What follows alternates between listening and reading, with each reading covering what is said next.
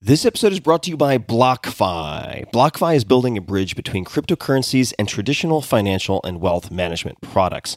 They're creating innovative products to advance the digital asset ecosystem for both individual and institutional investors, and its platform now manages more than 12 billion in assets.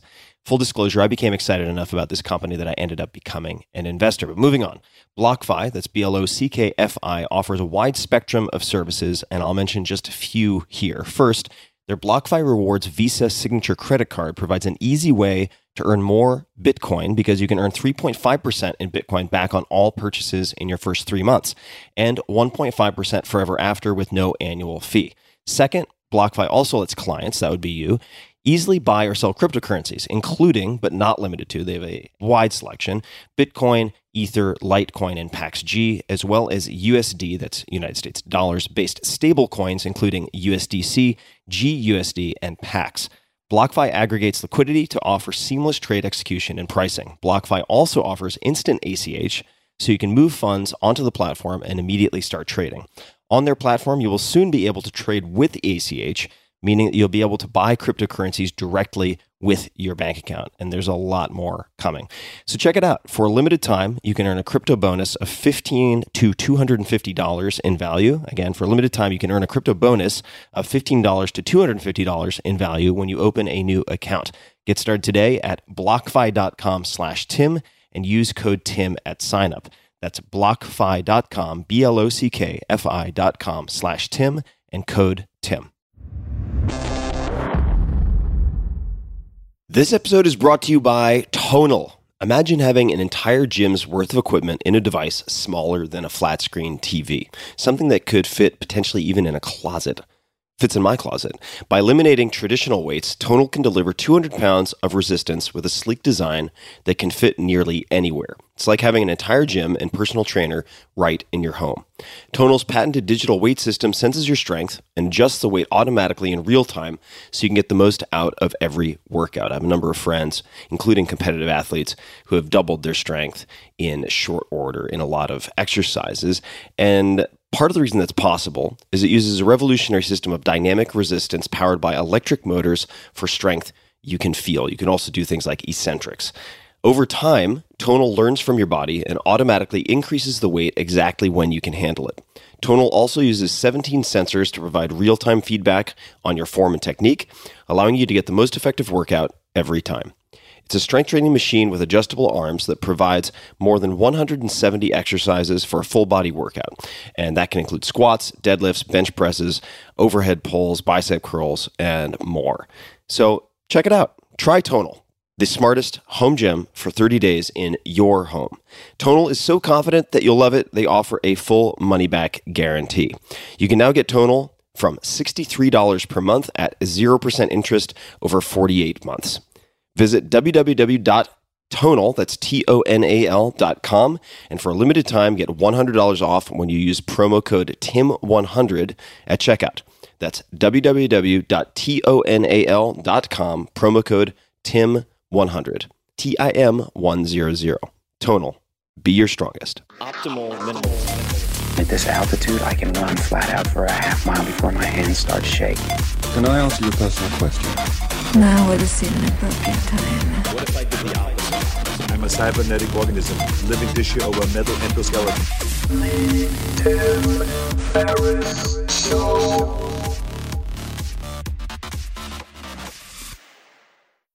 Hello, boys and girls, ladies and germs. This is Tim Ferriss, and welcome to another episode of The Tim Ferriss Show, where it is my job to interview world class performers from all different fields, all different stripes, to tease out the frameworks, the habits, routines, favorite books, all the goodies that you can apply, test in your own lives. My guest today, I'm very excited about Diana Chapman. C H A P M A N. Diana is a co founder of the Conscious Leadership Group and a co author of the book, The 15 Commitments of Conscious Leadership, which I am rereading right now. It just so happens. Her passion is to help organizational leaders and their teams eliminate drama in the workplace and beyond. She has worked with more than 1,000 CEOs and is a well respected facilitator for the Young Presidents Organization, YPO, working with their forums and chapters worldwide. She's been a speaker at TEDx, Mindful Leadership Summit, Wisdom 2.0 Stanford Graduate School of Business, and many more. When Diana is not with her clients, she can often be found gardening at her suburban homestead in the Santa Cruz Mountains of California. Sounds nice, doesn't it? She lives there with her husband of more than 30 years. You can find her online at conscious.is on Twitter. The handle is at consciouslg, Facebook Conscious Leadership Group, and on YouTube, Conscious is now. And there's so many different directions I could go. But first, Diana, welcome to the show. So nice to see you. Oh, thank you so much. I'm really happy to be here. So I thought I would just establish some bona fides right off the bat, and then we're going to do a little chronological shuffling. So first, I want to read a quote from the team portion of the website. So under your name at conscious.is, there's a quote from Dustin Moskovitz. Now, for those who don't know who Dustin is, Dustin is co founder of Asana. Prior to that, he was co founder of Facebook. In 2011, he was, at least at the time, the youngest self made billionaire in the history of the planet, as far as I know. And here's the quote quote, working with Diana has dramatically changed the way I react to challenges and stress in my life, preserving my energy to direct towards more constructive pursuits. As a coach, she has a gift for guiding me through introspection on the stories I create about events and people in a structured way that inevitably leads to perspective shifts. We can't control the fact that bad things are going to happen, but how we react to those events is what really matters and that we can learn to control. When we have the right attitude and resourcing, adversity becomes strictly an opportunity to learn and grow. Okay. So, this is the kind of quote that a lot of folks would kill for, maybe die for, certainly amputate a few fingers for. Before we dig into all sorts of juicy bits that we could pull out of that quote as a jumping off point, I want to go back to 1997. So, I did not expect to find this. I didn't expect to find anything in particular, but this is what I found. This is on criteo.com. In 1997, Diana Chapman was a stay at home mom teaching scrapbooking in Ann Arbor, Michigan. Quote, as mainstream a life as they come, end quote, she says. I didn't know any of this. So, number one, you can't believe everything you read on the internet. So, is this true? And then, assuming some aspect of it is true, could you Tell us about the gift from your brother in law around that time. Yeah, so it is true. I was the quintessential stay at home mom, all things being with my kids, being part of the school, you know, head of the PTA, all that good stuff. And I was, though, very interested in personal development, spirituality, human consciousness, that was always in the background. But I was very devoted to my children. I was teaching scrapbooking to other moms. I mean, I was so cute. I was, um, I was, I was really cute. And my brother-in-law was a top CEO in the country, and he was very, very devoted to personal development. And he was a connoisseur of finding great coaches. And I think the truth was that he and my sister in law were concerned about my marriage and mm. wondered if we were going to make it. And so they recommended that we go out to California and take a training with Gay and Kathleen Hendricks of the Hendricks Institute. And so actually they gave us five grand. He said, You can do whatever you want with the money, but I'm going to recommend you go out to California. So I joyfully could not wait to go. I didn't know anything about them, but he said, They're the best. So off we went. And it was a profoundly life changing week. And I thought to myself, why am I just learning these tools? And I'm going to devote the rest of my life making sure people get access to them. And that's what I've done. What did you feel or experience, or what changes did you observe that led you to have such a strong reaction? First of all, I learned about this thing called the drama triangle, which many people out there may have heard about. But I realized my whole life is running around on this drama triangle. And the drama triangle was created by Stephen Karpman back in the 70s. And he defined ways in which human beings get caught in victimhood that create reactivity. And I realized I'm on the triangle most of the time. And there is a big cost to me and my people when I'm on the drama triangle. And so that was the wake up call for me. And then I just spent every day since looking for all the tools I can for how to keep myself out of that triangle as much as possible. Since you mentioned it, let's just jump right into the drama triangle. Could you give us an overview of what it is and how you might use it? Okay, so Karpman says many of us got trained to live in a state of victimhood, and there are three unique flavors of victimhood in the drama triangle. We call them bases. So the first base is the pure victim, and the pure victim, you know, it's so hard here. I'm trying. I don't know. It's just any kind of a oh help you know it's got mm-hmm. this very disempowered feeling and it's somehow like they've got the power somebody else has it not me and i'm very at the effect of things so i could be at the effect of my bank account at the effect of this email that just came in at the effect of the traffic at the effect of the new policy on going back to work at the effect of covid all those things are forms of being a victim then the next role in the drama triangle is the villain, and the villain's job is to blame. So I can blame me. God, I should have known that, or I should have been more prepared, or any should have over here on me, or I'm not smart enough, or I can't count on myself. That's all villaining toward myself. Or we can villain toward another. You know, you, you're the reason why I'm not having as much fun as I could be having. Or we could be a villain to a group of people, which is very popular in our culture. So we all know who's screwing it up for the rest of us. You know, it's that group over there, and everybody's pointing to particular groups who are the bad guys. So villain's very popular because it gets our adrenaline really kicking in. I think it's actually in the terms of service on Twitter that you have to play that role when you use the service. Anyway, just a side note, please. right, right. Who's screwing it up? Who's wrong? Yeah, you don't know. You're wrong. I'm right. And so the last role in the drama triangle is the hero. It's also called the reliever or the rescuer. And the hero's job is to seek temporary relief. So, oh my God, I had such a hard day today at work. Let me come home. I'm going to drink my alcohol or do my gaming or get lost in Netflix or whatever I'm going to do to give myself some temporary relief. And it works. But I got to do it again tomorrow because tomorrow I'm going to come home, potentially burn out again, and then I'm going to have to do the same pattern. So heroing is temporary relief over and over again. So I can hero myself. I could hero another, you know, oh, you look like you're struggling at work and let me take over some of your work that you're doing.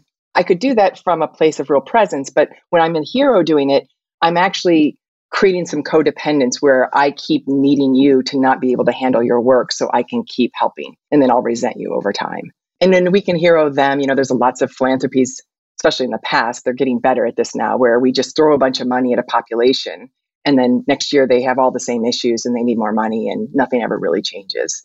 So the key thing is temporary relief. So we all know the story about you can give the man a fish every night, or you could teach him to fish for himself. So the hero gives the man the fish night after night after night. Mm-hmm. And if you're off the drama triangle, you shift to a place where you see people as empowered and the hero asks good questions to help people get more effective around them. So, my next question I want to share an observation from my rereading of the book. And then the next question, just to plant the seed, is I'm going to ask you why it's called the drama triangle, what drama actually means here. But in my reread, which I'm in the middle of right now, of the 15 commitments of conscious leadership, which was recommended to me by Dustin. And I think it was also recommended in my last book, in Tribe of Mentors by Dustin. And there's a section that I needed to reread, which was related to the drama triangle. And it pointed out that the villain could take the form of someone in a meeting who, to try to resolve conflict, or maybe not resolve, to try to minimize conflict, always takes the blame. Like eventually at the end of the meeting, they just say, you know what? It's my fault. I should have done this, this, this, this, and this. And it's easy, at least for me, to conflate radical responsibility with overly blaming myself for everything. And I don't actually have a great way to approach navigating discerning those two for me, if that makes any sense. So we could try to unpack that, or we could jump to why it's called the drama triangle, but I'll let you choose the direction. Well, let me do both. So the reason why it's called the drama triangle is because the whole triangle is set up for a na na na.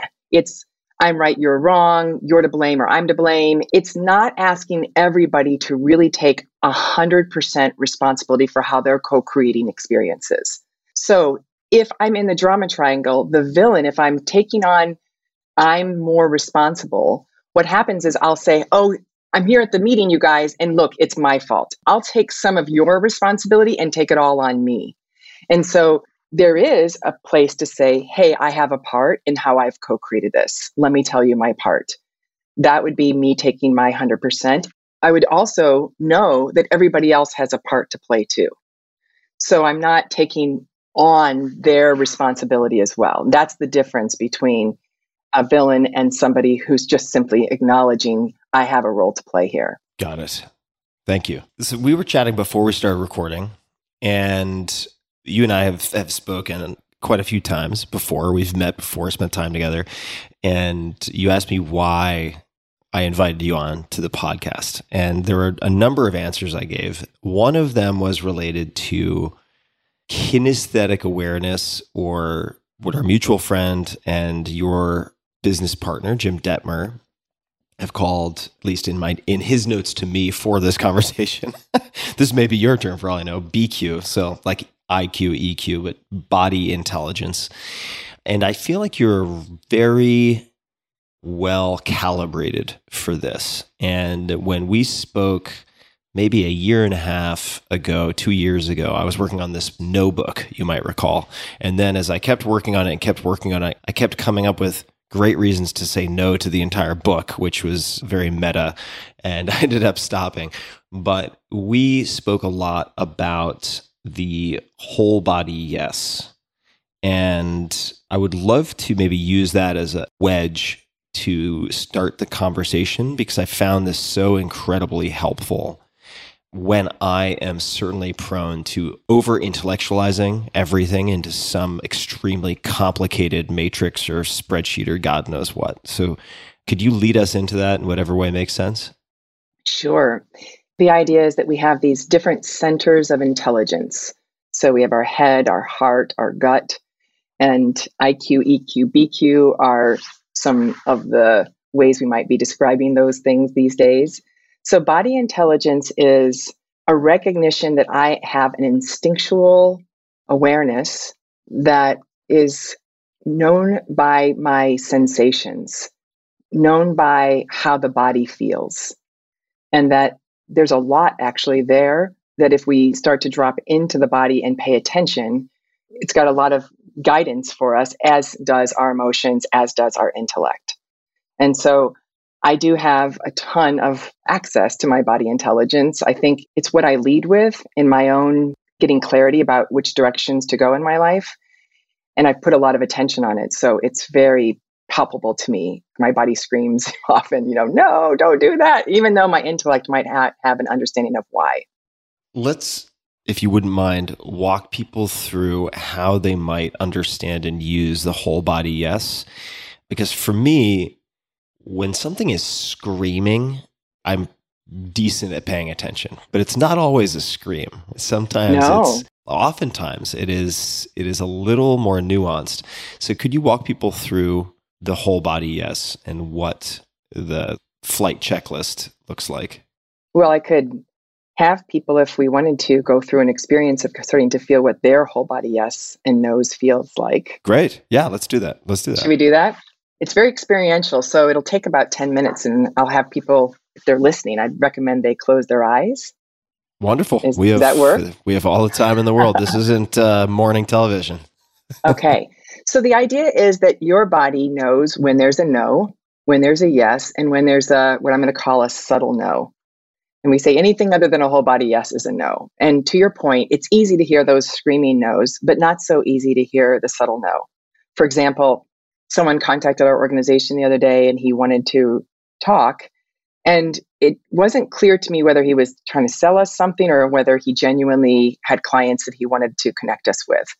And even in my I had suspicions that it wasn't as clean as he was suggesting. And I asked for clarification, and his clarification still, I couldn't really tell. But my body did know. Eh, I felt this flat feeling in my body when I thought about having the call. And unfortunately, my head said, well, maybe you're not sure, so let's have the call. And indeed, it was a sales call and it was not a good use of my time. And I quickly hung up. That was a time in which I skipped over my no because it was very subtle. And my intellect started to get worried like, what if I'm missing something? And, you know, what if you don't know? So I use this all the time and I'm still learning, as I did just last week, to pay attention to the intelligences that are outside of just my intellect. And so, for you all, if you want to learn more about this, what I'd like you to do is close your eyes and I'd like you to bring to mind an experience from the past that was deeply valuable to you. It was something that was nurturing. It was something you would gratefully repeat that scene again. It could be a time when you were celebrated. It could be a time when you were in a highly creative state that made something valuable. It could be a time when you were in nature feeling deeply centered.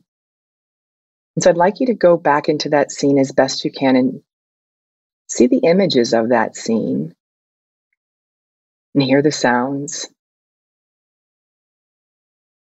And as you're in that scene, I want you to start to pay attention to the body and see if you can notice just simply how the body is vibrating right now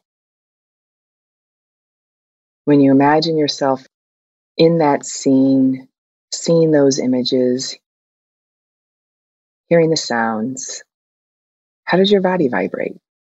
Is there a particular direction in which energy is flowing through the body? Now, some of you might go, Diane, I'm not feeling anything here. That's fine. Just imagine if you were feeling something. Let it be okay that it, it might feel like pretend, just for now. Is there a certain temperature that you notice in the body? For some people, they might feel very specific sensations. It might feel like shapes inside the body. And some people might be auditory and hear tones or see visuals in their mind's eye. What you're doing here is getting a map of what does a whole body yes feel like? And just strolling around inside of the body, feeling what you're feeling. No right or wrong answers here. And everybody's so unique. We all have our own different ways we feel it. For me, my body gets warm. There's a uprising of energy. It flows up for me. There's a push in the flow for me, but yours will be what it is. And so then I'd like you to take one last like a memory, take a memory shot of this so you can remember what this feels like. And then I'd like you to shake it off and let it go. And then I want you to think of a scene in the past that you don't want to repeat. And I don't recommend finding something traumatizing. Find something that you really didn't feel like was a good use of your time, didn't serve you, you don't want to repeat it ever again, or you prefer not to. So if you can bring that image to mind. And again, see the visuals of that memory and hear the sounds. And I want you to notice what happens now in the body. Is there a different way the body is vibrating? How is the direction of energy flowing or not flowing in this version? Is there a difference in temperature? Any other significant sensations or shapes you feel in the in or on the body? And again, tones in the ears or visuals in your mind's eye may also be included.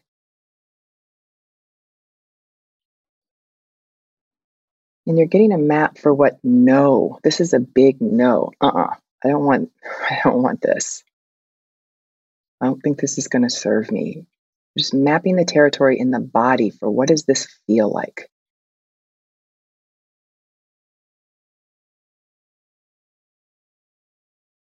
And take one last picture of that and shake that one off. And then we've got one more to do, and this is the subtle no. This is similar to what I was just describing earlier of taking a meeting. You know, it didn't kill me to take the meeting, it didn't hurt. lasted 10 minutes and I got off the phone, but I don't, it wasn't a yes. It wasn't an alive experience for me. So this is called a subtle no. So I want you to think back. Everybody's got in the last two to four weeks something that's happened in which it was a eh, wasn't bad, wasn't good, eh. See if you can come back and see that scene in your mind's eye and hear those sounds. And you're going to check and see what's a subtle no feel like for you? How do you experience that scene? What do you notice in the body? How does it vibrate here? How does energy flow or not flow? Is there a difference in temperature? What parts of the body light up? Sensations,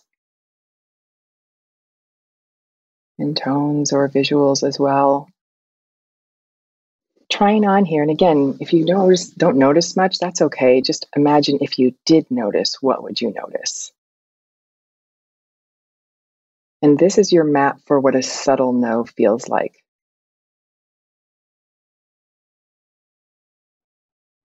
And you want to remember this feeling so that the next time somebody says, Hey, you want to go out to lunch, or could you meet me to talk about ABC, that you, if you feel this, likely it's an invitation for you to try no. And so you can shake that one off, and then we'll bring our attention back to the ongoing conversation how was that for you, Tim? It was a great exercise. It's been a long time since I've done an inventory like that. And I took notes. I took some notes and I'll share a few things just in case this helps other people.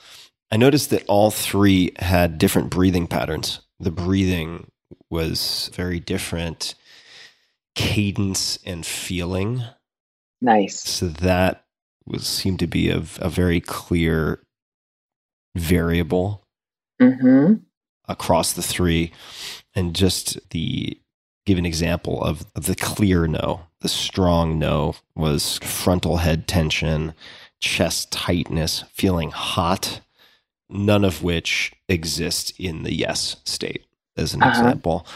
And then I thought of this subtle no, which I, I don't think I've spent much time on before, which is hilarious because, of course, it's probably where I need to spend the most time is assessing that.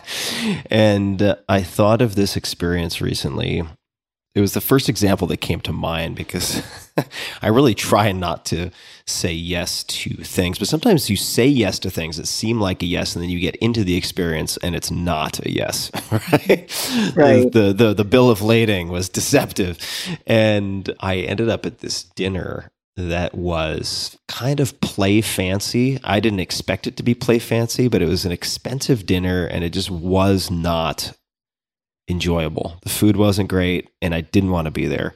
And I was thinking of this experience and I noticed that in contrast to the strong yes and the strong no, both of which have a certain degree of focus, I, in the subtle no, have a very, I wrote down shifty energy and fidgety. Like mm-hmm. they're just like feeling unsettled. Uh huh. And that then I suppose becomes your landmark off in the distance where you can orient yourself with respect to decision making or continuing or not continuing with something. So I found this very helpful. And I should also just mention that this has historically been a, what would we call it? A development opportunity, AKA weakness. growth opportunity slash massive Achilles heel. This body awareness, I think that we could spend a lot of time on it. We don't need to, but just I learned to dissociate very effectively, really early on in my life for a lot of reasons. And so it's getting reacquainted with feeling yeah. has been a long process. And thank you for that. I found that very helpful. Could you help us connect this to how people would use this inventory? So I'd recommend starting out using it in really simple ways. So start with looking at a menu.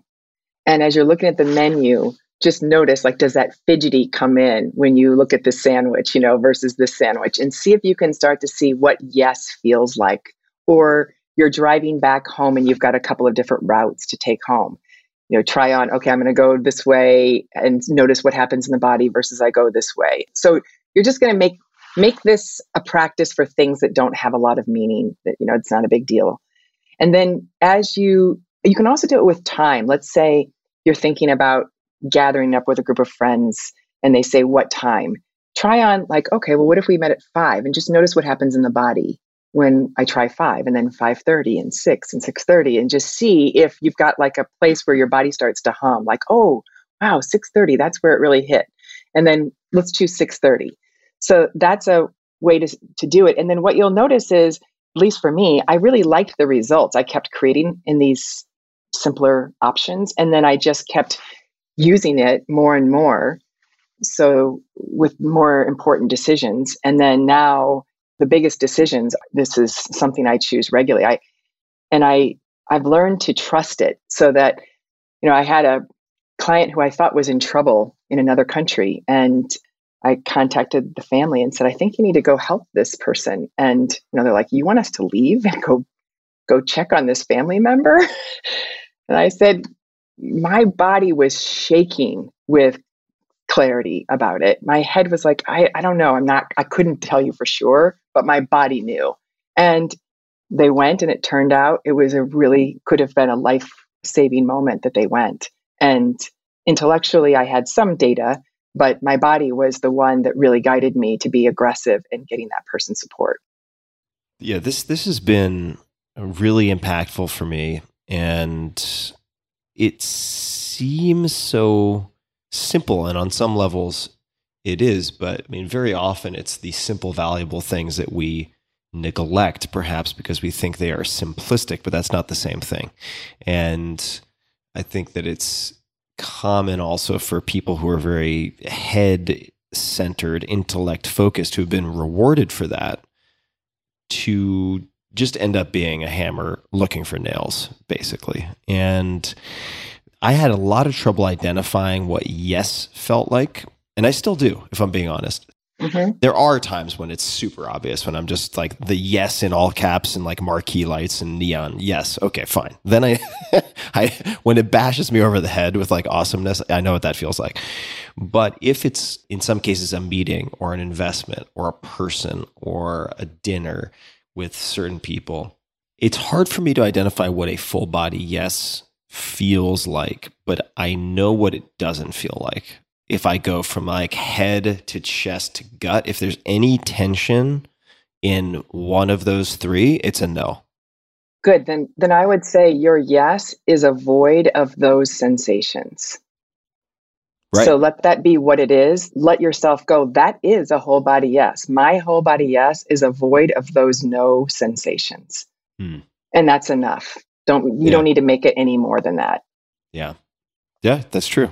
And it makes sense to me that you might not have the whole light up, you know, some people do have this zing, you know, that they feel as a yes, but some people don't. And so yeah. just trust your own version of it. So you'll just know, oh, my yes is just is without mm-hmm. the reactive patterns I notice in my body when the no is here let's use that as a segue in the fact that I don't have the zing. I'm not sure that the fact I don't have this uh, zing, and I do have it when it's, again, sort of an avalanche of spectacular goodness. But otherwise, my yes response can be very muted. I do think that I have trained myself sometimes in the name of stoicism. I think often in the hope to protect myself from disappointment to not celebrate. And I do think premature celebration of huge business deals and stuff can bite you in the ass and that's a good idea to temper expectations. At the same time, there's a cost. There's a very real cost to training yourself not to celebrate.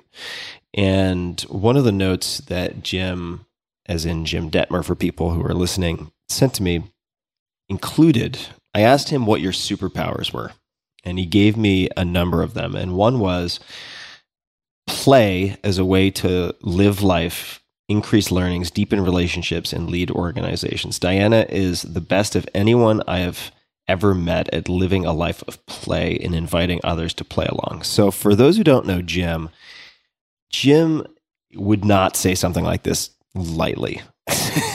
so, could you please? This is something that I want to cultivate in myself, and I'm I really am not sure of how to go about it. So, I would love to explore this, and you can take that anywhere you would like. When you were talking earlier about not sure you know about that yes, you think maybe you'd like to have more of that. One thing I would say is I think yeses are very, they're about igniting our creative energy, and our creative energy is very connected to our sexual energy. And so for me, yes feels very sexual. I feel turned on. And so I think there are a lot of people who put that away for good reasons along the way. And so, one of the things that I think is important is for people to start coming back and tuning back into letting themselves be a sexual being, letting themselves have sensations that feel igniting. And and that doesn't have to mean that you want I go have sex or doing they're, they're very different things. I know a lot of people are in sex without sexual feelings. So they're separate. But there's a I want to invite people to feel how good you can feel in the body. How do you do that? I know that sounds silly, but it's like, how do you foster slash allow that? I'm not consciously, I don't have any Catholic guilt or anything that leads me to consciously throttle that. I don't have a voice in my head that says that's not okay. I feel like it's more, if it exists in me, it's more subconscious. Well, just in general, just see if you can find one place in the body that feels pleasurable. It doesn't have to necessarily be named sexual, but just where's the pleasure in the body? And it could just be a tiny little spot, or you could feel something like for me right now, there's like a tickle in my chest. I feel some bubbly kind of champagne bubbles coming up through my spine. Feels like it's coming up through, floating out of the top of my head. I feel some warmth in my feet. It's pleasurable. And so it's just starting to put your attention on pleasure itself. Hmm. And then keep attending to it, keep giving your attention to it. And then it starts spreading around. And then all of a sudden, there's this really wonderful, like, woohoo quality that's happening in the body. And then for me, that's part of then what ignites the play. There's so much aliveness, joy, creative possibilities. And then it's like, okay, what are we going to do with this? And then how much fun could we have? It's just sort of the water I swim in. Has it always been that way? Is this Diana out of the box, or is it something that either you've trained more in yourself or that you've seen people train effectively, right? In terms of turning the tide, because I'm sure you have a lot of clients, I have to imagine, who are doing therapy, coaching, medicine work, et cetera. And they're like, God, I just need more play. I just need more play. And it's like, okay, well, now what? Right. well, I might say, let's play with the fact that you need more play. Like, can we make that bigger? Oh, I need more play. Oh God. You're like, yeah. I, I tend to say, let's exaggerate everything because that's one of the easiest, quickest forms of play is exaggerate where you're at. Huh. So make wherever you're at bigger. And so if it's like, I can't play, it's so hard for me to play, I go, okay, well, let's play with that. Make that bigger until all of a sudden now you're kind of giggling because it seems funny. And then you just played. So exaggeration is one of my favorite ways. So when it, when I am coaching people and they're in some place that they say they don't want to be in, I say, well, then let's make it bigger wherever you're at. And then it always pops them through. Just a quick thanks to one of our sponsors, and we'll be right back to the show. This episode is brought to you by Wealthfront. Did you know if you missed 10 of the best performing days after the 2008 crisis, you would have missed out on 50%, 50% of your returns? Don't miss out on the best days in the market. Stay invested in a long term automated investment portfolio. Wealthfront pioneered the automated investing movement, sometimes referred to as robo advising, and they currently oversee $20 billion of assets for their clients. Wealthfront can help you diversify your portfolio, minimize fees, and lower your taxes. It takes about three minutes to sign up, and then Wealthfront will build you a globally diversified portfolio of ETFs based on your risk appetite and manage it for you at an incredibly low cost. Wealthfront software constantly monitors your portfolio day in and day out, so you don't have to. They look for opportunities to rebalance and tax loss harvest to lower the amount of taxes you pay on your investment gains. Their newest service is called Autopilot, and it can monitor any checking account for excess cash to move into savings or an investment account. They've really thought of a ton. They've checked a lot of boxes. Smart investing should not feel like a roller coaster ride. Let the professionals do the work for you. Go to wealthfront.com slash Tim and open a Wealthfront investment account today, and you'll get your first $5,000 managed for free for life. That's wealthfront.com slash Tim. Wealthfront will automate your investments for the long term, and you can get started today at wealthfront.com slash Tim. Loving pressure. Let's talk about loving pressure. That was a term that Jim sent over. Bringing loving pressure to relationships. She's a genius at bringing the right balance of pressure, kick you in parentheses, kick you in the ass, and love in parentheses, support, understanding, empathy. And as a result, she's a black belt in practicing candor. So this is something that has always struck me in our interactions. This is not going to be a perfect segue, but I have to bring this up because who knows if what I wrote for the notebook will ever see the light of day. I hope it will, maybe in a blog post or an article at some point. But could you please describe the voice mail message that you had some years ago. Do you know the one I'm talking about? Yeah. Yeah. It, it was something like Hi, you reached Diana. I may or may not respond to this call, and I'm going to just listen to if I feel called, I will, and if I don't, I won't. And it was, it was, uh, you know, just very much of uh, I'm going to listen in and decide whether I'll call you back and when I'll call you back. And so it was just basically saying, don't have any expectations. so your candor has really jumped out as this sort of defining characteristic of Diana for me. So that's sort of the end of this bullet that's in front of me. But how should people think of loving pressure because I find myself flip flopping often between two polar extremes. This is especially noticeable in my intimate relationships where either I'm like the hard ass, like Olympic coach. I'm kind of like the coach in the Disney movie Miracle, if anyone's seen that in ice hockey, or I am, from my perspective, extremely permissive and overly supportive to the point of subjugating my own feelings. It's not entirely dishonest, but I'm kind of disavowing part of me to be really, really supportive. And this is especially true with my girlfriend, where there are times to, I've learned, I think this is important. There are times for me to listen to listen for her to feel heard. And then there are times for me to listen to help with problem solving and it's very good for me to clarify which she wants in advance but how do you think about loving pressure and bringing that to relationships well again i think in order to do that well you have to be connected to your head your heart and your gut that's certainly been really clear to me that i have to be fully present to know then what's the balance of challenge and nurturing so, for example, I had a guy who called me recently, was wanting to know if we could work together, and he was very, very depressed.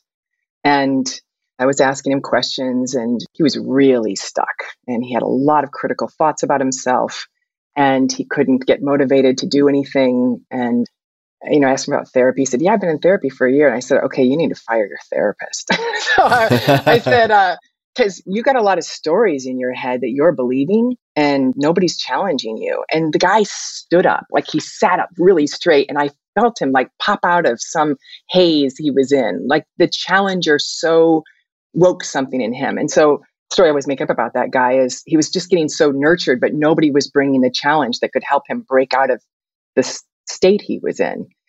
And so, you know, I just knew that because and I was thoughtful of from my own presence here of what do I need to say to this guy that he can hear I care about him, but I also say cut it out because where right. you're how you're organizing yourself here isn't going to take you to this new place you want to go. And he was really grateful and he said thank you. I really hear you that I need to question these beliefs I'm holding. So that's my practice over and over again is being able to listen to my body. I was with another conversation the other day and people were talking about their opinions about the world. And I just said, Hey, I notice I'm contracting. My body's contracting as I hear you guys talking.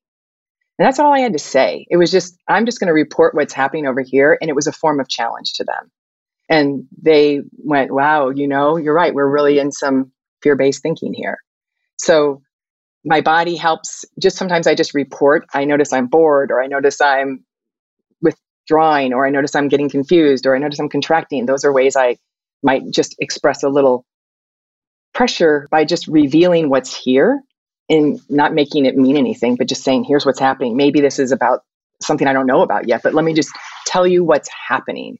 I don't think we do that enough with each other. So let me ask a question about that example. So there are some folks talking about whatever they were talking about and some kind of fear based or what they recognized as fear based thinking in conversation. And you say, I'm noticing that I'm feeling contracted. Mm-hmm. I just mm-hmm. want to let you guys know. Mm-hmm. Were these people, and they respond, they responded constructively these are people I know well, and we know we play a similar game in which you've agreed to yes. this type of interaction. Yes, they would not. Right. I would not do this with just anybody. Okay. Yes. okay. So, what would you do if if you're in a mixed group or with people who have not agreed or made the commitments? And we could talk more about the 15 commitments and commitments in general. But is there a way that you can give voice to that with people who perhaps don't have the same playbook in front of them? Sure. I might say something like So, what I hear is you believe you're right that XYZ is occurring. And that could be true.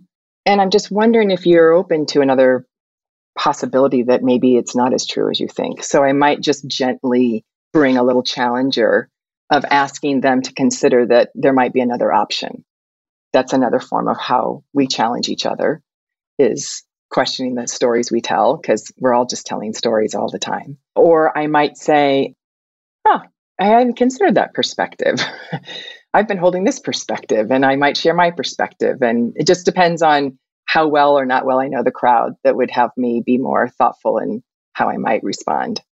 When you're working with a client, and I'm coming back to the initial quote that I read from Dustin so she has a gift as a coach, she meaning you, has a gift for guiding me through introspection on the stories I create about events and people in a structured way that inevitably leads to perspective shifts. Could you walk us through how you might do that with someone?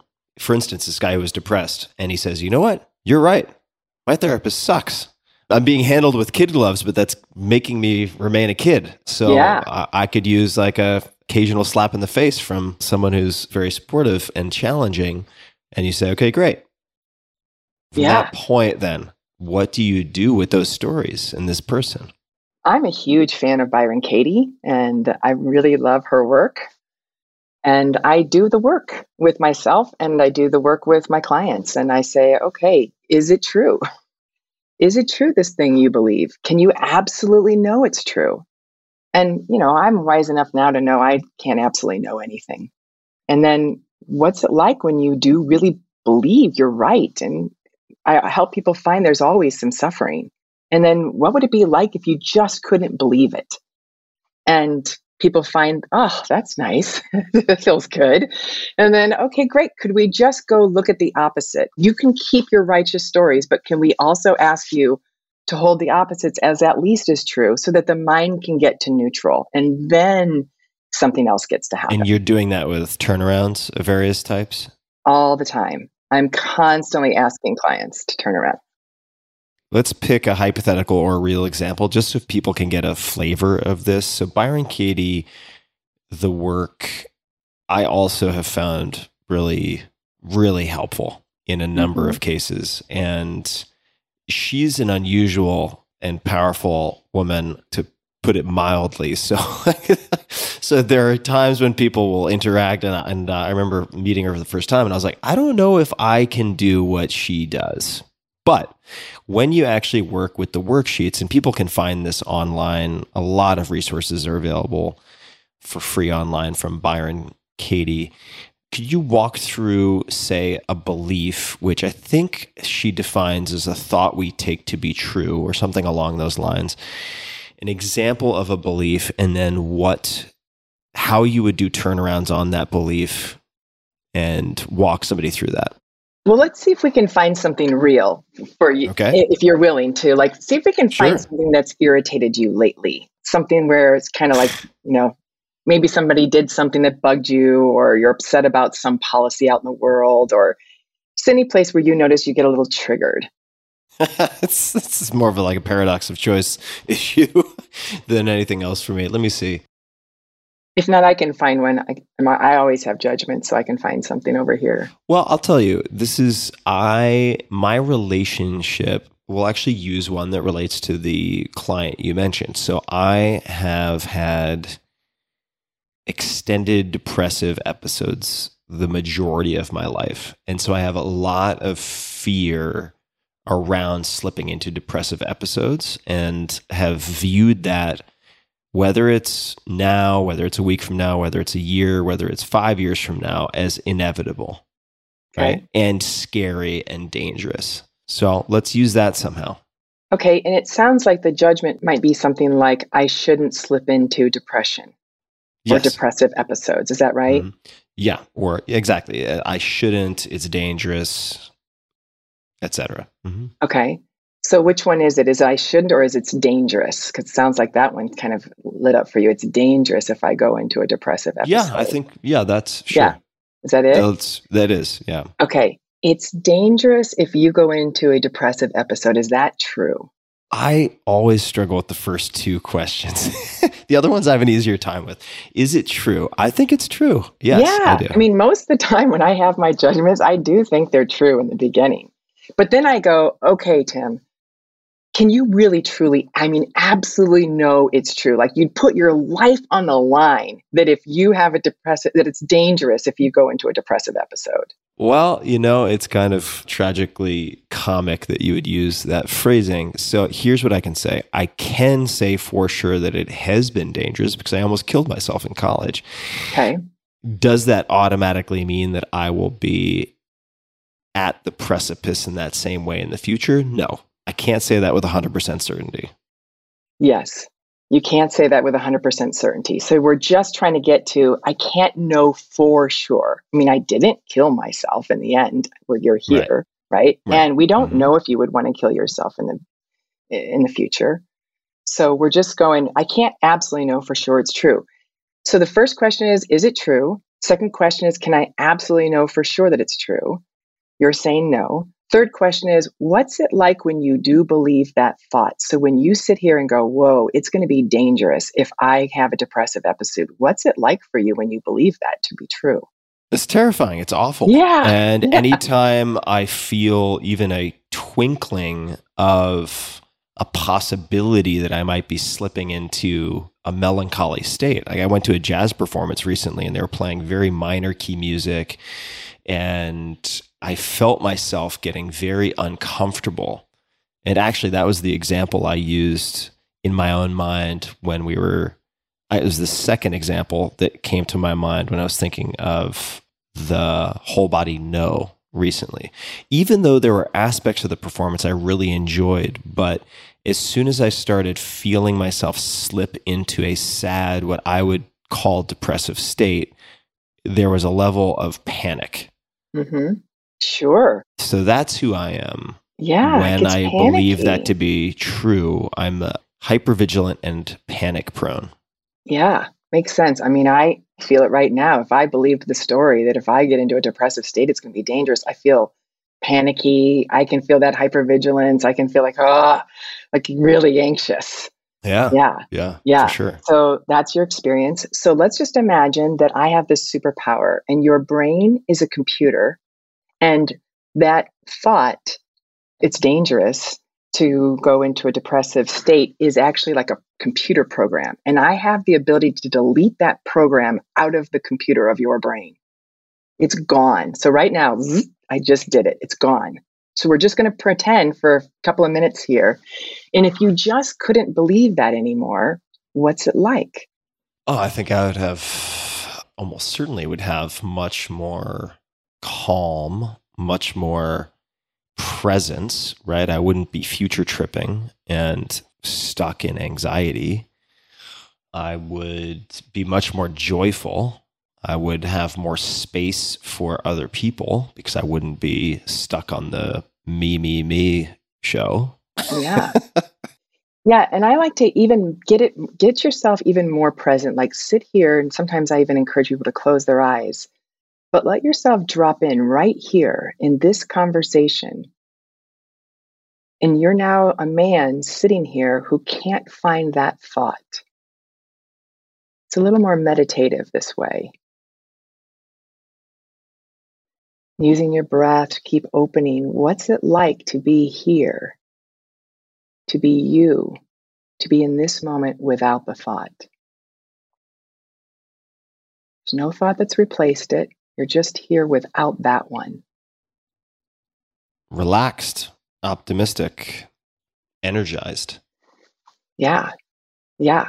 And my experience is the more I drop in, the more I get to experience more states of presence.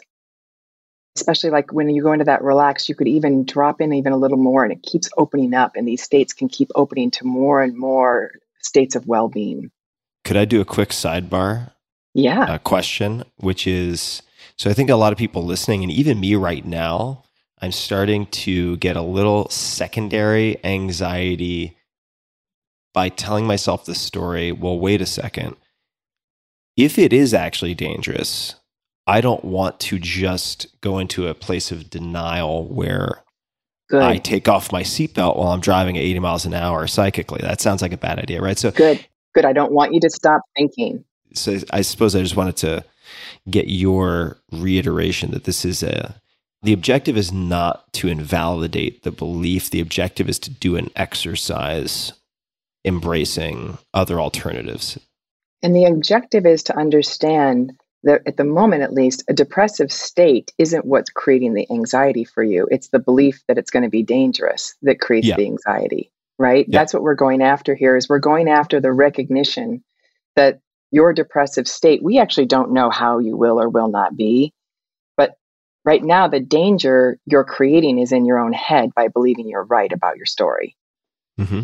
And so we're helping you question that so that you can now be aware and present for the possibility that you might be going into a depressive state in the future. And how can you do your best to mitigate that, ride it if you do have it happen so that you're not at the effect of it?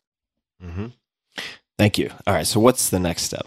So then the next step is we don't want you to get rid of it could be dangerous because I don't know, maybe it could, but we want to help you come back to recognizing that the opposite is at least as true, that it doesn't have to be dangerous. So we're going to have you go, it's not dangerous going into a depressive state, is at least as true.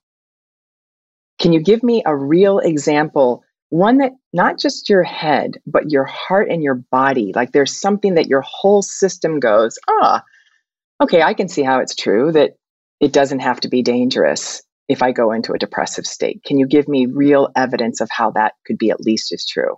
So I'm doing two, I'm doing two things here. I'm doing the exercise with you, and I'm also sort of providing an overlay for people listening.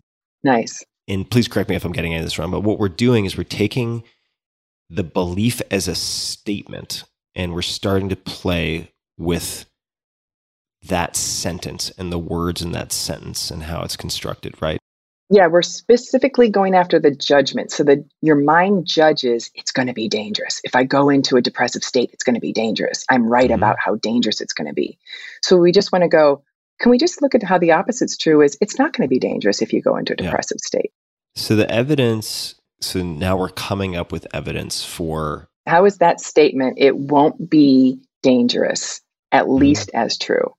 So I'll start with the present tense that Mhm. it not dangerous because that it won't be dangerous is harder for me. But I will say the fact of the matter is I'm here and I've Right. had dozens of depressive episodes Yeah. and I'm still here. So if the danger is suicide, at least to this point, it's abundantly clear that that has not happened. So Yeah. Yeah. And I want you to really get that, not just in your head, but I want you to get that in your heart and your body, because I feel you get it intellectually. yeah, But I really want you to drop down and go, survey says I've been in multiple depressive states and I'm here. It hasn't been dangerous in that I haven't killed myself, if that's what you're calling danger. yeah, that's So- that would that would right? be it. Mhm. Yeah. And so we want you to get that down, especially in the body, like your breath go, oh, oh God, like really look and feel that. Yeah. Okay. Many times depressive states. Here I am. Okay. Not Yeah. dangerous. Mhm. Give me another example of how it's true. It's not dangerous if I go into a depressive state. Uh, I'm having trouble, honestly. I'm wondering if you can help me brainstorm here. Yeah. Yeah. So I imagine people come around you, people help you. Yeah. Yeah. I need to get better at actually reaching out. But yes, when I do have supportive people around me, and I'm very lucky to have people who love me who would respond at the drop of a dime. Yeah. So I want you to feel that. Feel how, oh my goodness, I am surrounded by so many people and experts who could help me and have in the past. Like it was hard to be dangerous if there's all these other folks around me who got my back. Yeah. Yeah. I believe that for sure. Right. And so I can see it again in your head, like intellectually. Part of what I want is for you to come back down in the body and really feel that. It's a somatic experience Yeah. that I'm wanting you to get. How do you I know this this is like the the remedial class with me, but how do you help people to do that? Because it's it's challenging for me. Just imagine one of the last times that you were in one. See all the people who came around you. Really, there were people there. And I want you to just let your body feel that. Like, feel, oh, yeah, there were people who came and asked questions and gave guidance and offered support and listened. And just let your body go. Let your breath open up and feel from the body the direct experience of support, of non dangerous that you did have in the past that wasn't just intellectual, it was a direct experience of the body. Yeah. It's like, oh my goodness, there was so much support, so much interconnectedness. Breathe with that, feel that all the way down through the toes. Okay, I got it. Yeah, nice. Yeah, thank you. Yeah. It's a whole different ballgame when you include It's the different. body. Yeah. yeah. Yeah. The intellectual side is just like a glancing blow. I mean, it's not it doesn't fully land. Well, yeah, and you're actually not present here to have the experience of non dangerous because if you're not allowing yourself to come down into the body, you're not fully here to access the intelligence that's giving you a direct experience of not dangerous. Right. Mm-hmm. So you go, okay, great. And then we go, okay, so it's not dangerous is at least as true. We had two examples so far, so we're going to go for one more. And now you might even get more clarity of how it's not dangerous if you're listening to your head and your heart and your body. How is it at least as true that going into a depressive state does not have to be dangerous? Doesn't have to be. I mean, sometimes the episodes are very short. I don't know if that's I mean that's maybe not as overarching a line item as the last two that we did. Okay, let's say it's long, because since long is the one that scares you. So let's say it's a long one. How is the long one not dangerous? I mean, this is something I've struggled with my whole life, so I I'm not I could use an alley oop with Uh-huh. maybe another Okay. I'm just trying it on myself because I got to go in there. I'm going to try on being depressed and go in there with you. So I can feel I'm not hurting myself. I can feel I'm surrounded by support. Another way it's not dangerous could be what I'm noticing is like there's an awareness in you that knows you're depressed, right? Yeah. Yeah. So there's a witness who's there watching. Mm-hmm. There's a part that's never in, in danger who's watching the whole thing. Hmm. That part's that part's not experiencing danger. Yeah, the witness. The the Uh-huh. witness is there.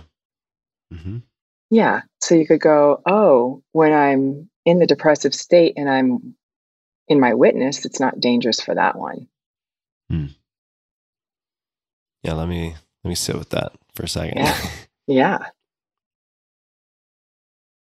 It's challenging for me. Uh, I'm I'm partway there. It's like Mhm. it's partially landing since it's also the witness who panics. it's uh Well, I actually hard. don't think I don't think if you're the witness can't panic if you're in witness. If you're truly in witness, the one who's just a watcher without a judgment. okay. The one who just says, like, I have a witness. It's like, oh, check you out, Diana. You're scaring yourself about being on the Tim Ferriss show. You know, that was, I, I literally said that to myself this morning. Oh, check you out. Now, my witness is just watching, thinking I'm adorable, that I'm scared, and doesn't have an opinion about it, just watches. And just, oh, there you are.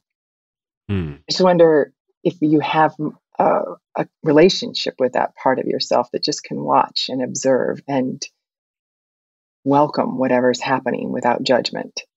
There are times when I do. That's Mhm. that is a relationship that I want to continue and need to continue to cultivate. Yeah, but, great. But I think that's a good third sort of third leg of the stool on the Yeah.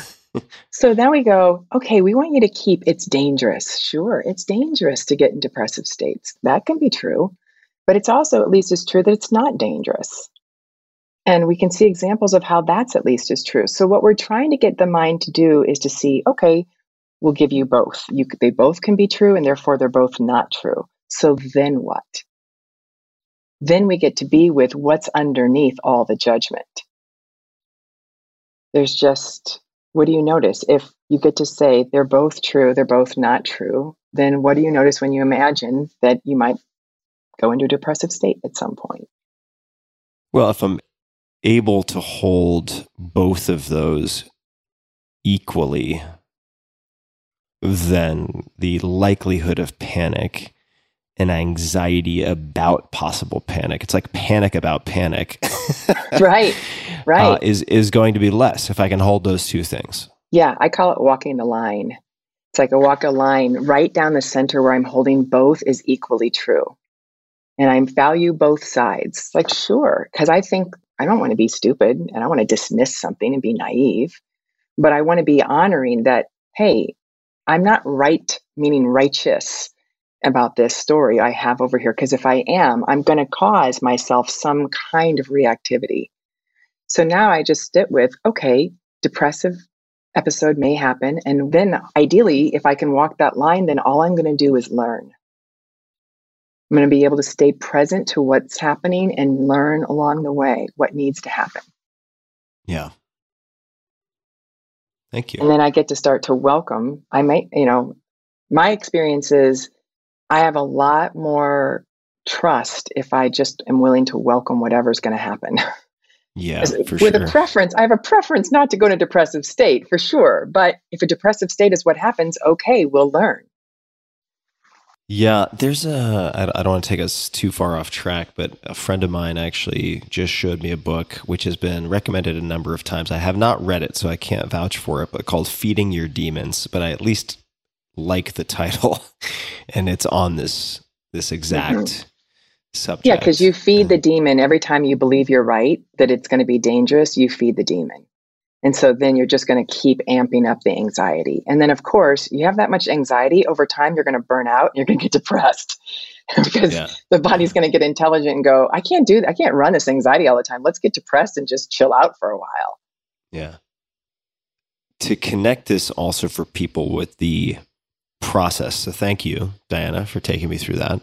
And also these turnarounds, these rephrasings with the objective of, or at least the step of gathering evidence for each of these turnarounds could be applied. And please correct me if I'm wrong. If we took, let's just say, a belief that's causing you pain is, who knows? My sister is selfish, right? Yeah. As a simple one. So it could be, Okay. my sister is selfish. Maybe there's something with your parents and the sister's not pulling the weight and you're pissed off. And so your belief is my sister's selfish. And, and I might change it to my sister shouldn't be selfish. Oh yeah, that's great. That's great. Right? So my, my sister shouldn't be selfish. Uh-huh. And then you could have, you know, my sister should be selfish. You could have I should be selfish. I should be selfish. I shouldn't Or- be selfish. exactly. And at the very least, I mean, in my experience, when I am triggered and I'm just so dysregulated that the idea of problem solving or coming up with good strategies is just a joke because I'm so emotionally dysregulated that doing this type of exercise at the very least just turns down the volume on the system reactivity and then I can just breathe. So I found it very helpful as a pattern interrupt. Yes. And to your point, this isn't a good tool to use if you are really dysregulated in the moment.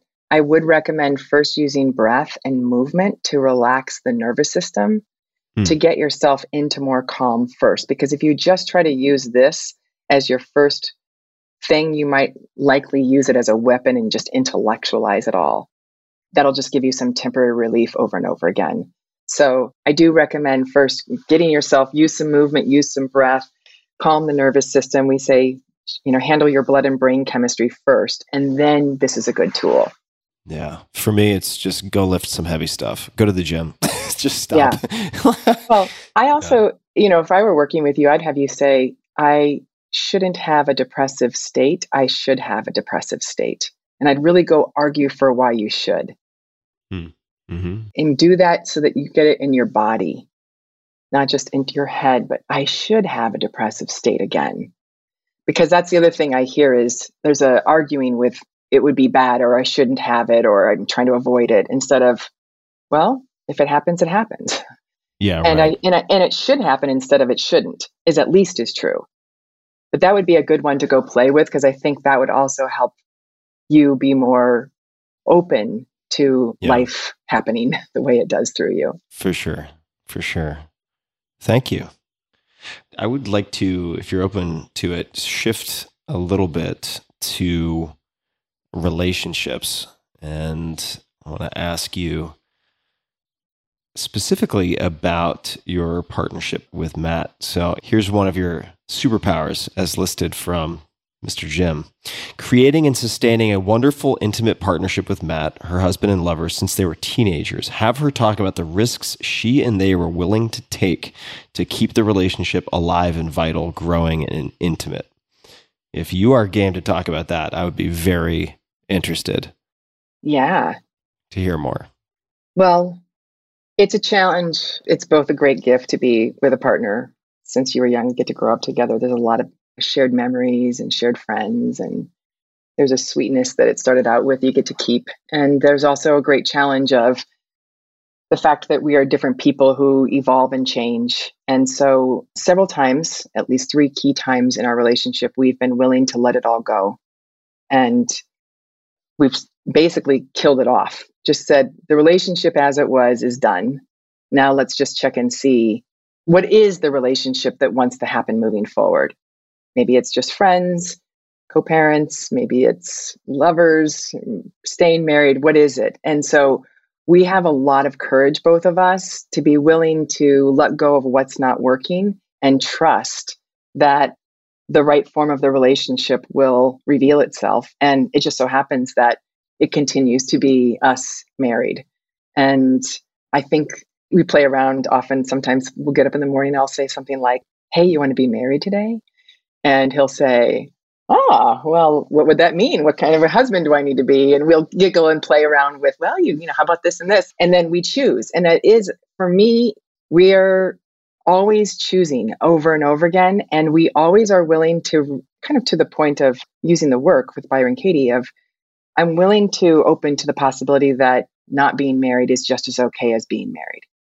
And what that has created is an incredibly vital, creative, ever evolving, passionate marriage in which we're freed up to keep exploring new ways of being together.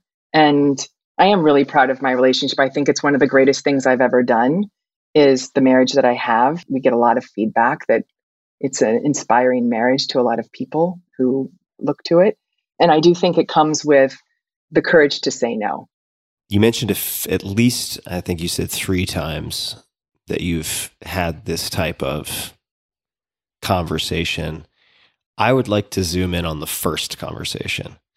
Were you both already prepared and trained to initiate that type of conversation? Did one side initiate the hey, let's decide if we want to remain as is or if we want to take one of these other forms.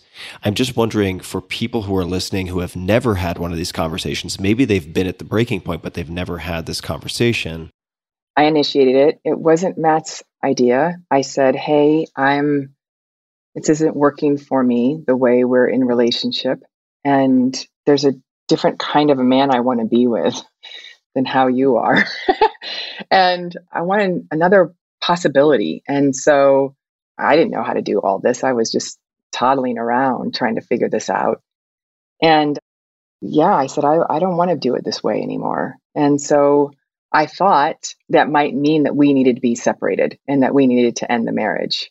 And I was willing to. We actually got some support from counselors about telling our, kids that we were going to divorce because that's the only direction it seemed like we were going to go. And then I had this great advice from a friend who said, Okay, Diana, I love you both. If you think divorce is what needs to happen, that's great. But I hear you complaining that there's a certain man you want him to be that he's not. And she said, Who is the woman you would need to be to call forward that man? And my stomach dropped. And I thought, I don't want to, I don't know about that. What? And uh, I realized, oh, I would need to be a different woman. So we said, let's kill off this old marriage and let's see if we can create a new one. And I'm going to keep asking myself, who do I need to be to call forward the man I want to be with? And about six months later, I was with the man I wanted to be with. And I remember saying to him, you really changed and he said no you really changed and and the truth is we both really changed. But i was really grateful for that first conversation of being willing to let it go and then getting the feedback of hey if you're the creator of who's showing up over there who do you need to be? And for many months, I felt like I was going to throw up 24 7, learning to be a much more vulnerable, needy woman who called forward the man who could protect and lead in a way that I hadn't been willing to be in the past. Hmm. How did you, thank you for sharing all this, by the way, and very courageous and vulnerable. And how did you figure out who you needed to be, who that woman was to call forth the version of your husband or the man who you wanted to be with. Did you have help? Was it obvious once you sat with it in terms of the changes that needed to be made on, on your side or the things you needed to cultivate or drop? How did you arrive at the answers? At first, I didn't know. I just knew I was really scared when I asked the question. I believe that fear is when we're present is an intelligence that says something needs to get learned. Something needs to get learned. So when I had that fear, I thought, oh, wow, something needs to get learned. There's, I don't know something here. And so that was my first clue that her question was powerful, is the fear that arose in me. And then I just kept asking the fear, what needs to be learned? I just kept being really broad in that curiosity. I got into a state of wonder. I wonder who I would need to be to call forward the man I most want to be with. I just kept asking that. I wonder. And I let it be okay that I didn't have to know because I didn't know. I've been, you know, with him for a long time and I didn't know. So I had to be willing to listen and learn from something greater than my own experience so far. And so it was in that level of curiosity that I just found my way.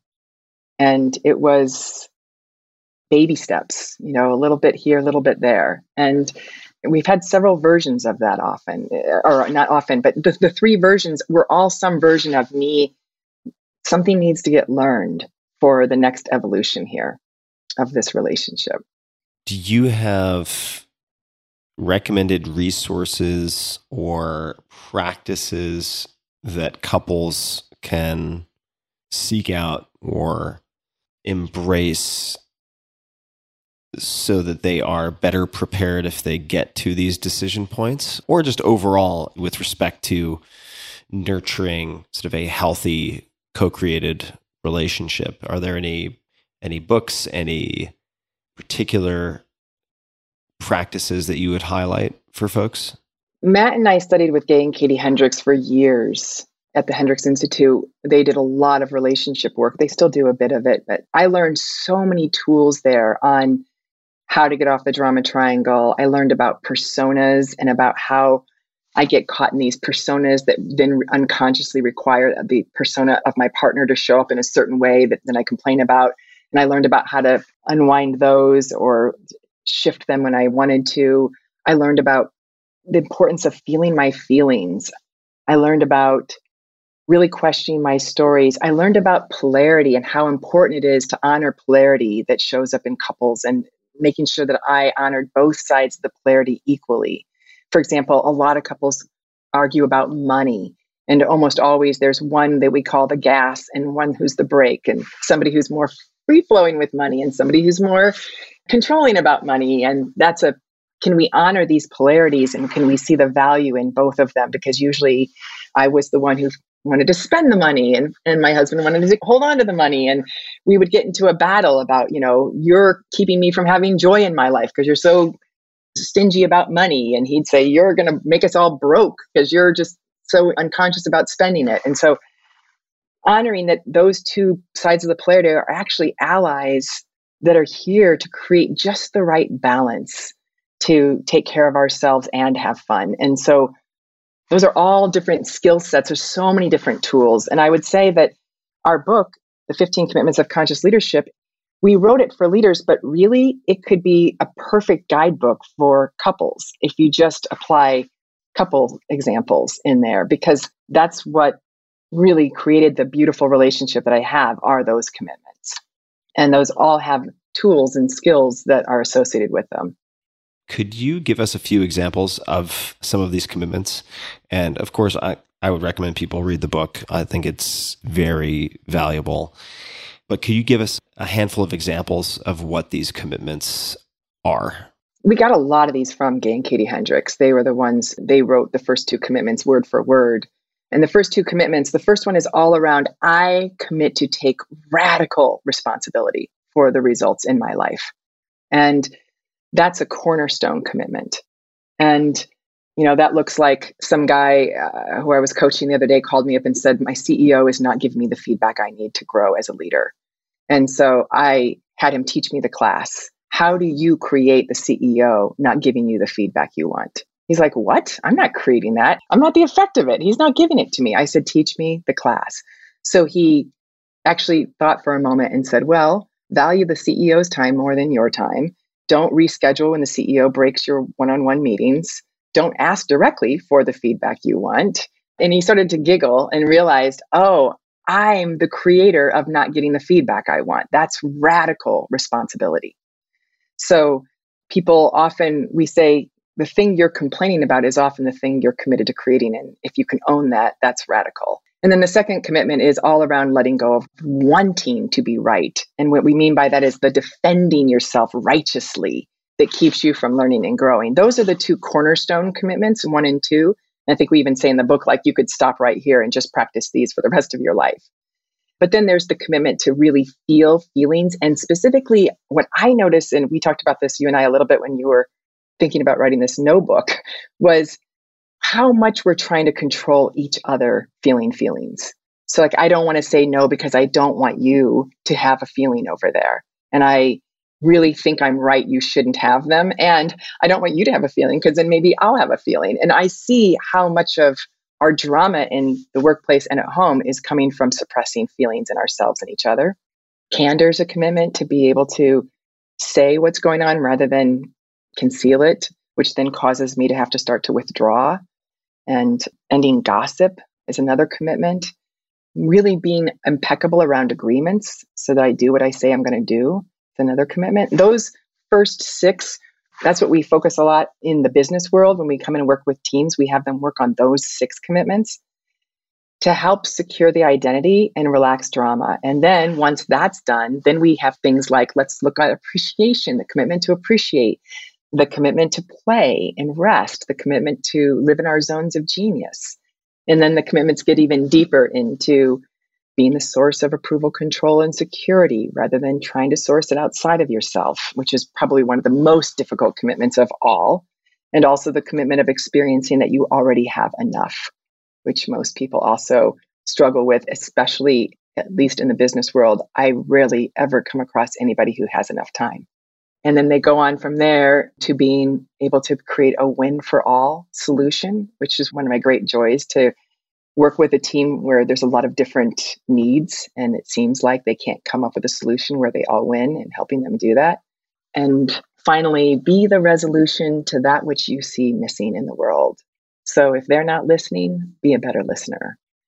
If they're not taking care of things, take care of things. Do you still use or recommend people use Mind Jogger? I read that at least for a period of time you used an app, I believe it was Mind Jogger, that would ask you multiple times a day, Diana, in this now moment, are you above the line or below the line? And I still use it. You, you do? All right. I so, still use it. I use it every day. And I ask that basic question Where are you? Are you above the line, meaning are you in a state of trust, or are you below the line in a state of threat? So I ask that. I have it seven times randomly per day. It pops on my screen, and I pause and look and check. For me, it's like lifting weights every day. So that's one. And then I use other questions that I rotate around. Like one I'm really liking right now is Is this exquisite? Diana, is this moment exquisite? And then it gives me a pause to think about how could this be more exquisite? What does that mean to you? Exquisite is whole body yes to me. You know, is this a whole body yes? Is this, ah, is this, yes, I'm in my zone. I feel fully alive. I'm doing what I most want to be doing. I'm on purpose. What other prompts do you have? Or do any others come to mind? Oh, yeah. I have a question for each of the commitments. So I rotate them around like, what are you feeling right now? So if I need to keep checking with my feeling states, another one would be, what do you appreciate about somebody around you right now? And then I'll use that as an opportunity to speak that out loud because I'm really a big fan of lots and lots of appreciation. Another one, do I have enough time right now? I use that one. Are you experiencing enough time right now as a way to pause and go, oh, good. That's, I'm so glad I asked myself that question because I can feel I'm in a scarcity of time and let me stop and pause and mm-hmm. get back into the present moment where there's always enough. If you could email those questions slash prompts that you have for each commitment, I would love to. I just downloaded Mind Jogger this morning. I would love to start playing with those if you're open to it. Oh, yeah. Absolutely. Yeah. Maybe we could put them in the show notes as well. And that way people can find them for themselves. I have to say, you know, I really think you are a master of prompts and questions. And we, we don't have to go through it at length. I was actually going to read every single bullet. I'm not going to do that because it'll take a bit of time. But you have a piece on LinkedIn. It's an article called How to Assess Self Awareness in a Hiring Interview. Now, people might hear that and say, why the hell are you bringing that up? It sounds so niche. It sounds so specific. It's only going to apply to 3% of your listenership, but it's a great example of questions and prompts for uncommon insight. I was very impressed with the questions. I'll give just a few examples. Describe a time when you were tempted to blame someone else for something, but instead resolved it by owning part of the issue. Right? What percentage of agreements do you currently keep with the people you live and work with? What causes you to break agreements the most? How do you approach broken agreements? I mean, these are outstanding questions, not just, by the way, for hiring people. right. But uh, I, I, found these questions and prompts to be outstanding. So I will also link to those in the show notes, and people will be able to find that article. Well, my clients were asking me, hey, how do we interview if we want people who want to come and be in a part of a culture that doesn't have as much drama? What should we be asking that would make sure that we knew they were a good fit for the culture we're creating here? And so that was what caused me to put those questions together. And I use them myself. You know, we were just we just did a couple of big hires at the Conscious Leadership Group and we almost exclusively focused on self-awareness and people's ability to have candor, take responsibility, keep their agreements as, as the one of the primary things we were looking at because you know they were already very successful candidates so we knew they were they'd had a great pedigree already so we wanted to make sure they were a good culture fit because we're really committed to no or very little drama in our workplace Diana, we could go for hours and hours and hours. We might just have to do a round two sometime. I'd, I'd love to, just because I'm curious, quite frankly, to know what books outside of the 15 commitments of conscious leadership have you gifted the most to other people? Or gifted a lot? Doesn't have to be the most, but what books have you gifted a fair amount to people? The Big Leap by Gay Hendricks is probably the book I've gifted the most and the one I've recommended the most of any other book. And also Conscious Loving for couples, because you asked that question earlier. Conscious Loving, I think, is a fantastic book for couples who are wanting to get more connected, is another one I've gifted a lot. Those are the two that come top of mind. The two primaries. For people who just want a preview, what is the big leap about or what is it for? The Big Leap is all about learning to live in your zone of genius, which I think is just the most fun thing. And to take a look at what are the things that keep us from living in our zone of genius. And so I tell every leader I coach to get it, and 100% of them have said it was a valuable read. And Gay's just come up with a follow up book on Zone of Genius that just came out last month that I imagine will be another book I'll be recommending and gifting. Because I find that inside of all of us is some creativity that when we are in that place, time and space go away. It's so fun and makes life so worth living. And I really am excited about supporting people and living as much as possible in that zone of genius. Well, I think you did a, uh, damn fine job of it. It's been fun to get to know you. It's been fun to also get to know you in this chat a bit more and doing homework. It's always fun to do research on friends, which would otherwise be super creepy and like Google stalking. But I have a pre- I have a pretext and excuse, which is doing interviews. And people can find the Conscious Leadership Group at conscious.is and certainly all the social and so on can be found from that jumping off point. You also have a lot of PDFs and resources for people on the website. So I encourage people to check out the website. We'll link to that. We'll link to prompts. We'll link to everything that we discussed in the show notes at tim.blog slash podcast. Diana, is there anything else that you would like to say or ask? Any request of the audience? Anything at all that you'd like to add before we come to a close? I feel pretty heartbroken these days about the drama that is happening amongst us. And I'm actually grateful for the heartbreak because it's helping me connect more with, with love. And one of the things I'm doing is facing, I'm really facing the cost of the drama that we're having. Um, and so I think one of the things I most hope people will do is have the courage to face the cost of the drama that we are creating in our workplaces that has people so overwhelmed at work, the cost politically, environmentally, and that they're willing to face it, let their hearts break wide open, and then from that place, get curious and excited about what else could we create together? What else is possible? Because that really excites me. And I think I don't want to argue with the way the world is. It's just fine the way it is. And I have a preference for a lot more play and creativity and togetherness and, and curiosity that I find when we drop the drama. That is an excellent place to close. And what what a enjoyable and I think very helpful for me conversation. So thank you very much, Diana, for for making the time and being so present. Thank you. Uh, my my great pleasure. I'm I'm so grateful for all the ways you go out into the world and bring forward things that help people live more connected and valuable lives. And it is one of the things that I believe your depression has been a great gift is I don't know that you would have done this if you hadn't have had the depressions that you had and needed to find Yeah. the tools that you needed.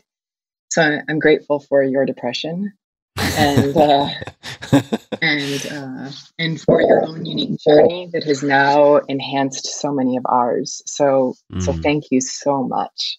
Oh, thank you so much, Diana. I really appreciate it. Thank you. And for everybody listening, stay strong, get curious. Check out the show notes at tim.blog forward slash podcast. And until next time, thank you for tuning in.